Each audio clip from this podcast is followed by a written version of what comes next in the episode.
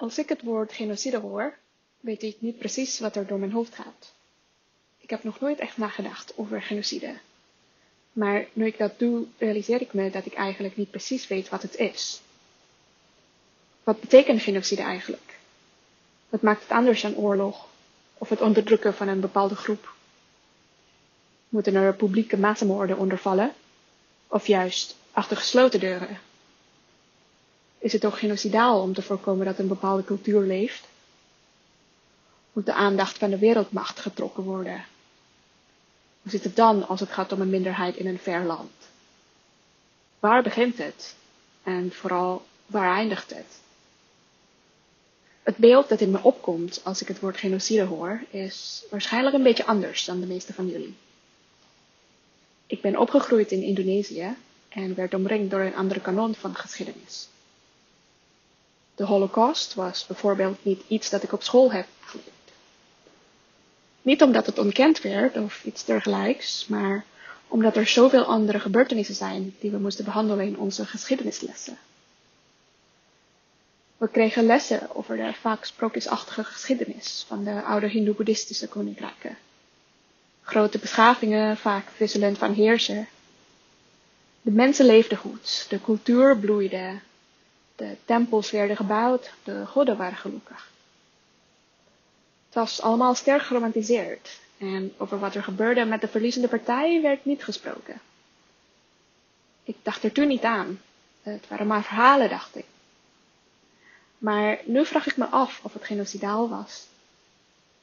Een optimistisch deel van mij denkt dat ze misschien werden toegelaten in het nieuwe koninkrijk.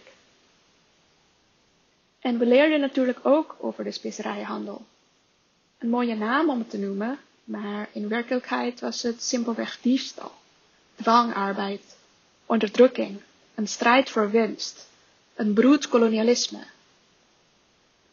Op school in Indonesië heb ik deze periode vanuit een heel ander gezichtspunt leren kennen dan hoe mijn vrienden het op de Nederlandse scholen hebben geleerd.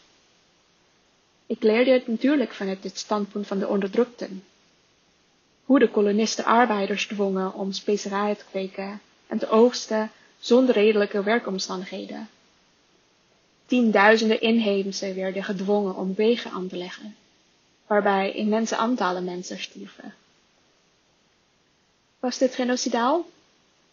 Of was dit gewoon hebzucht en arrogantie, de overtuiging dat ze meer waard zijn dan de inboorlingen? En toen, na eeuwen van onderdrukking, kwam de onafhankelijkheid. Maar daar hield het geweld niet op. De onderdrukten waren alleen vrij om de onderdrukker te worden. Wat is dat toch met mensen en het eindeloze geweld? Wat is er zo mis met mensen met een andere huidskleur, een andere achtergrond, geloof of de vorm van hun ogen, dat we ze als anders aanzien? En wat maakt het zo moeilijk om ze te accepteren zoals ze zijn? Ik had de bedoeling om deze column te laten eindigen met een boodschap over dat er nog goeds in de mensheid zit. Maar nu ik zo opgewonden ben van het praten over de oneerlijkheid van de wereld, vind ik het moeilijk om die overgang te maken. Maar weet je, ik ben hier en ik geloof er nog steeds in. Er is goedheid in de wereld, hoe moeilijk het soms ook is om te geloven. Ik zie het in de kleine overwinningen. Het bewustzijn, erkenning, de discussie en terugvechten tegen onderdrukking. Denk je aan de discussie rondom Zwarte Piet, de Black Lives Matter beweging, de MeToo beweging en hoe Britney Spears zich losmaakte van haar curator. En ik zie het ook op mijn werkplaats met de vorming van een commissie diversiteit. Dus als je dit ook zo voelt, dan weet dat je niet de enige bent.